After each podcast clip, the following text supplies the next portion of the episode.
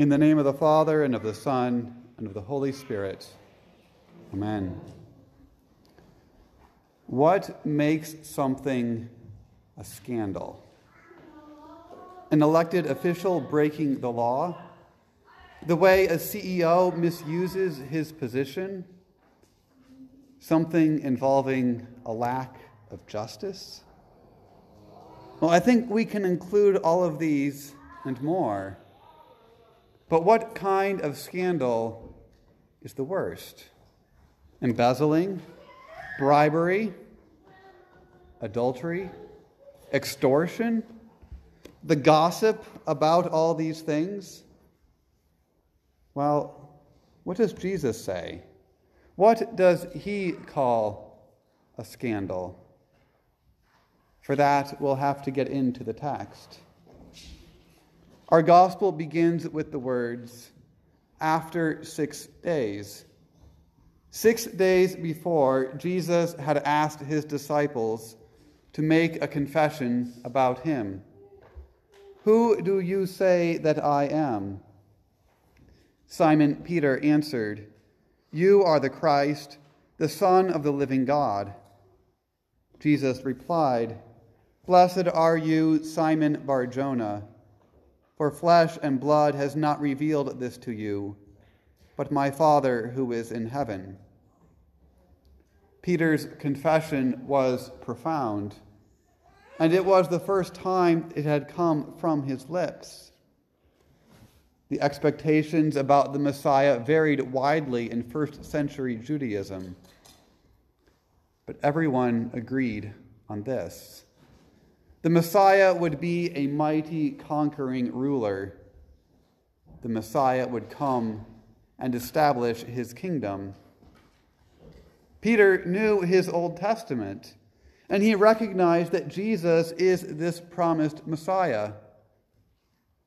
Yes, Peter, I am the Christ, the promised anointed one.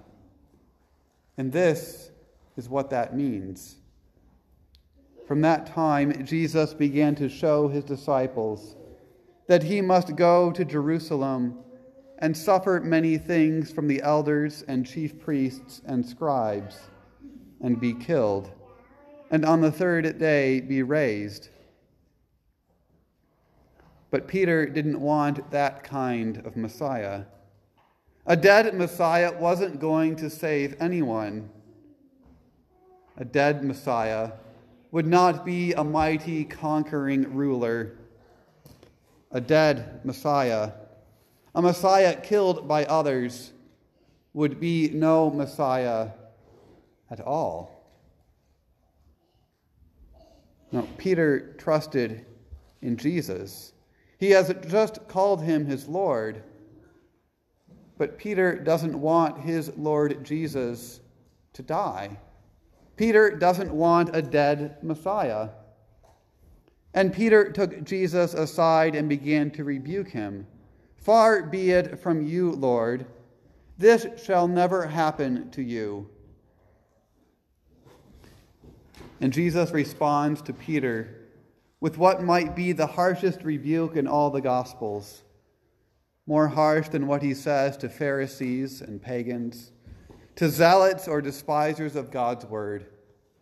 Jesus says, Get behind me, Satan. You are a hindrance to me, for you are not setting your mind on the things of God, but on the things of man. Peter, though you confess me to be the Christ, you do not confess what I, the Christ, have come to do. You are separating me from my work, and so you speak for Satan himself. You are a hindrance to me. This, says Jesus, is the scandal. You are a hindrance, a scandalon to me. When Peter dares to divorce Jesus from his cross, Jesus calls it a scandal. A scandalon is a temptation to sin, an offense, or a scandal. You cannot separate the Messiah from his cross, dear Peter. And then, and then Jesus goes on to explain that there would not only be a cross for the Christ, everyone who followed Jesus would bear their own cross too. If anyone would come after me, let him deny himself and take up his cross and follow me. For whoever would save his life will lose it, but whoever loses his life for my sake will find it. Now, I'm sure the disciples, and especially Peter, were pondering these things for days. And they are probably still meditating on them when we get to our text today. In his gospel account, St. Matthew rarely provides time markers. And so it is significant that he introduces our text today with the words, after six days. In other words, Matthew wants us to see that what happens on the Mount of Transfiguration is inherently connected with Peter's scandalous rejection of the cross and the rebuke that Jesus gave to Peter. So now Jesus brings Peter to a high mountain. It's Peter's confession and faith that needs to be bolstered. Peter is the focus, but James and John are there too, because every event needs two or three witnesses to be established. And what does Peter see on this mountain? He sees Jesus transfigured. His appearance changes. Jesus reveals his heavenly glory. His face shines like the sun. His clothing flashes like light. Peter sees that Jesus is God. And it is this Jesus who is God who will be crucified. God will die. Peter needed to learn this truth. He needed to learn that there is no divorcing God's power and glory from his suffering and death. Peter needed to learn that the Messiah could only save sinners by being crucified. Jesus wears our flesh and blood, but in him dwells the fullness of the Godhead bodily.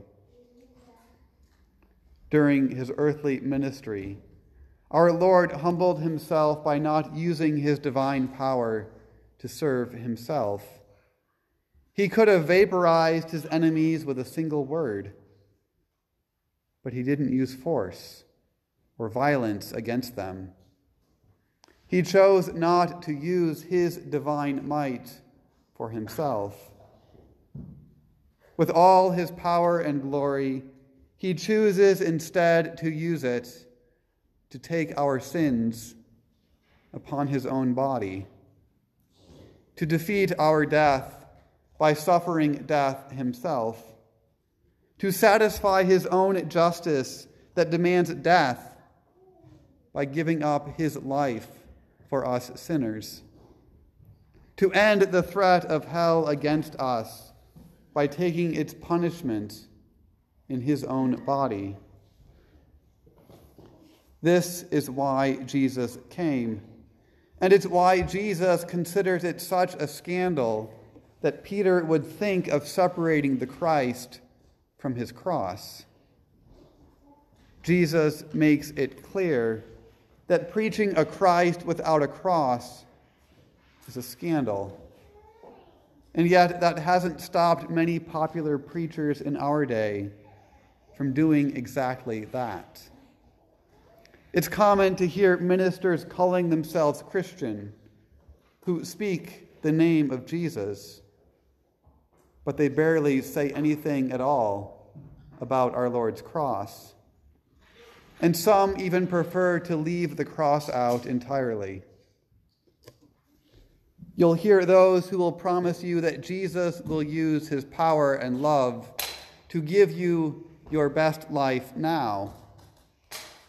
But they ignore the cross and the suffering of Jesus because it might seem offensive to the crowds. The cross, after all, is its own kind of scandal to the world, and the world hates the cross. So when you hear preachers who avoid speaking of the cross, remember Jesus and how he rebuked Peter.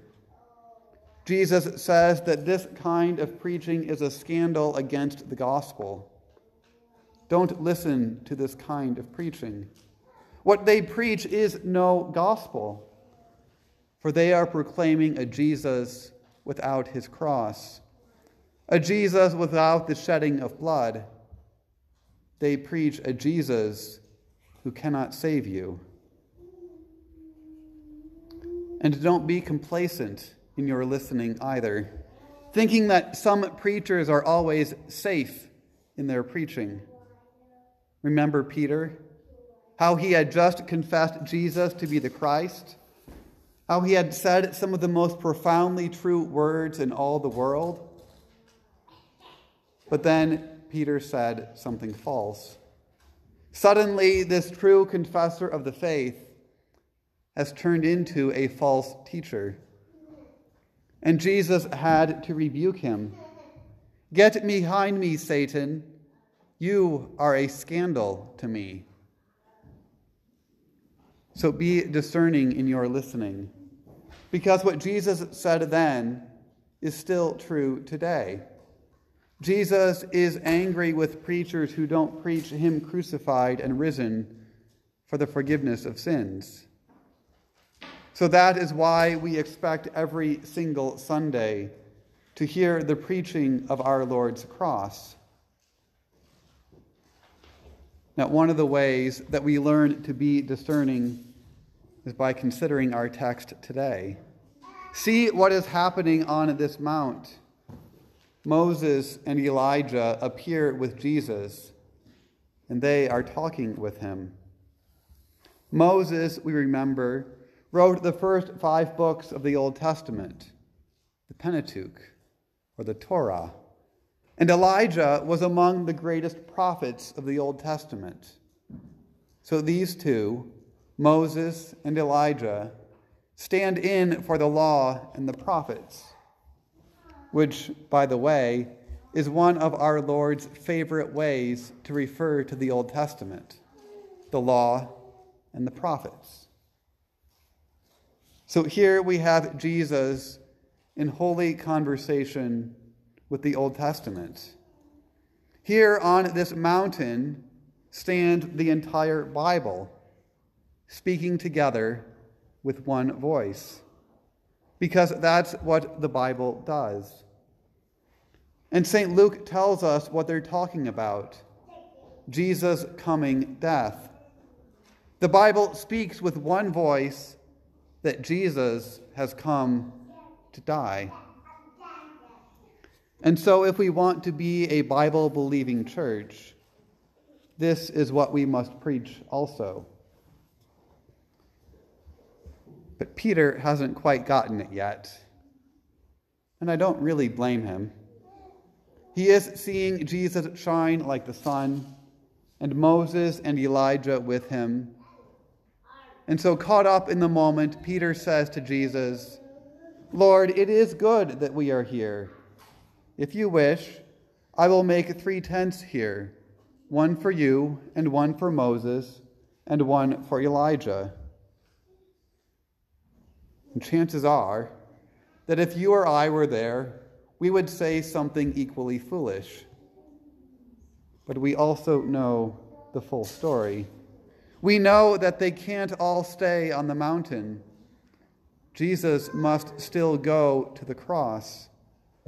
If Jesus stays on the mountain, then we once again get a crossless, bloodless Jesus. And we are without salvation.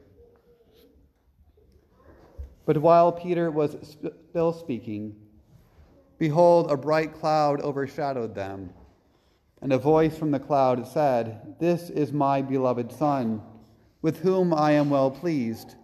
Listen to him. Jesus has just spoken of his upcoming death, and God the Father commands the disciples to listen to Jesus talk about his death. The Father spoke the same words at the baptism of Jesus. Jesus is the Father's beloved Son, and the Son does the Father's will. And so, taken together, we see that the transfiguration of Jesus shows that Christ and his death are not contradictions. His glory and his death belong together. Jesus the Christ has come to defeat death by passing through it. His glory is revealed by dying for the sins of all men and rising from the dead on the third day. So his glory on this mount of transfiguration points us also to his resurrection. And as we view Jesus shining in all his glory, giving us a vision of his resurrection, he speaks of his death. In the midst of all this, though, the disciples have reacted with fear. When the disciples heard this, they fell on their faces and were terrified. Because the disciples know something that our society today has lost.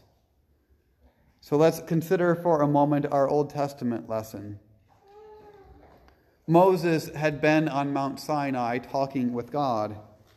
And when he came down from the mountain, his face shone because he had been before God's face.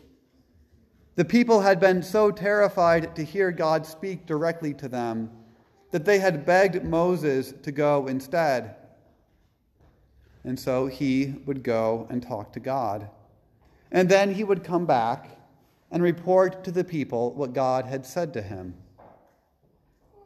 But even the reflected glory of God in the face of Moses was too much. They could not even look at Moses' face because the glory of God was there. This is who God is in all his power, apart from the death of Jesus. This blinding, burning glory is too much for the sinner to bear. We cannot look at him and live. Every Christian knows this. We know the pain of our own sin. We know the fear of God. God is angry with sin. How can I approach a holy God who demands my love when my own heart is stained with selfish desires? When I have sworn time and time again to do better, and I have again and again come up short. When I have spoken harshly to those I love, judged my neighbor in my heart, and faltered in my prayers, Lord, to whom shall we go? This is where you are left when you keep Jesus off his cross a holy and unapproachable God who would destroy you in your sin. It's why these disciples have fallen on their faces in fear.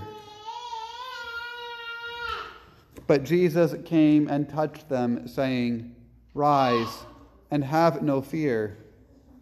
And when they lifted up their eyes, they saw no one but Jesus only. Jesus speaks words of comfort to the terrified because Jesus knows that he will go to the cross. Jesus knows that he will use his power not to condemn sinners, but to save them. Jesus will use his glory to give you his righteousness. And so, here, with Jesus on his cross, you can look at God and not be afraid. You can stare into the face of God and not die. For you see that he bears your flesh and blood, that he has borne all your sins to the cross, and that your guilt and shame are buried in his grave. So you see your God and live. And now the Almighty Son stands in heaven, interceding before his Father on your behalf. In general, I think we are much like the disciples in our text. We want glory and not the cross. And we think they're contradictory. Sometimes we even think this way in the church. We see the persecution the church faces, and we wonder why God isn't caring for his people. We see the pressure that Christians in our own country face simply because they confess what the Bible says about marriage and family and creation. And we wonder why God could allow this to happen. This is true also when we consider our lives personally. We don't want hardships. We don't want trouble or suffering or pain. And when we do experience them, we're often left wondering why. Maybe we wonder if God is with us or if God cares. We wonder if God could really be in charge of all of this. When the transfiguration was over, Jesus touched his disciples, saying to them, Rise and have no fear. In the midst of our lives, Jesus does the same for us. He touches us and bids us to have no fear.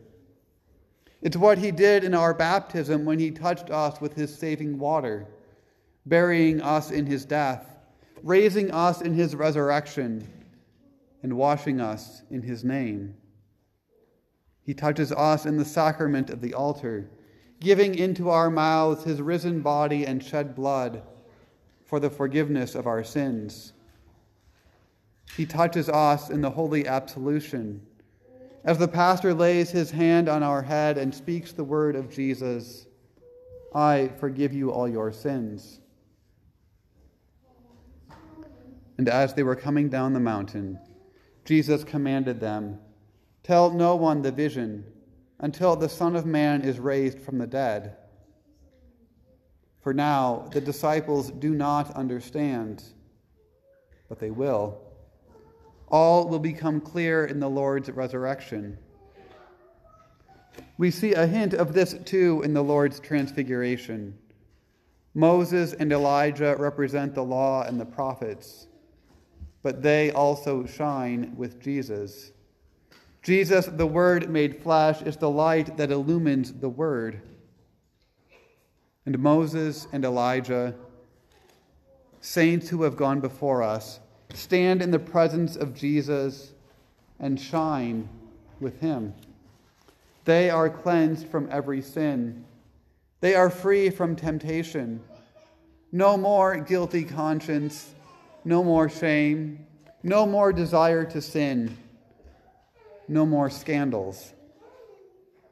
There is only love for God and neighbor, and contentment in hearing the Lord's word. There is the holy conversation about the Lord's cross. They talk with Jesus.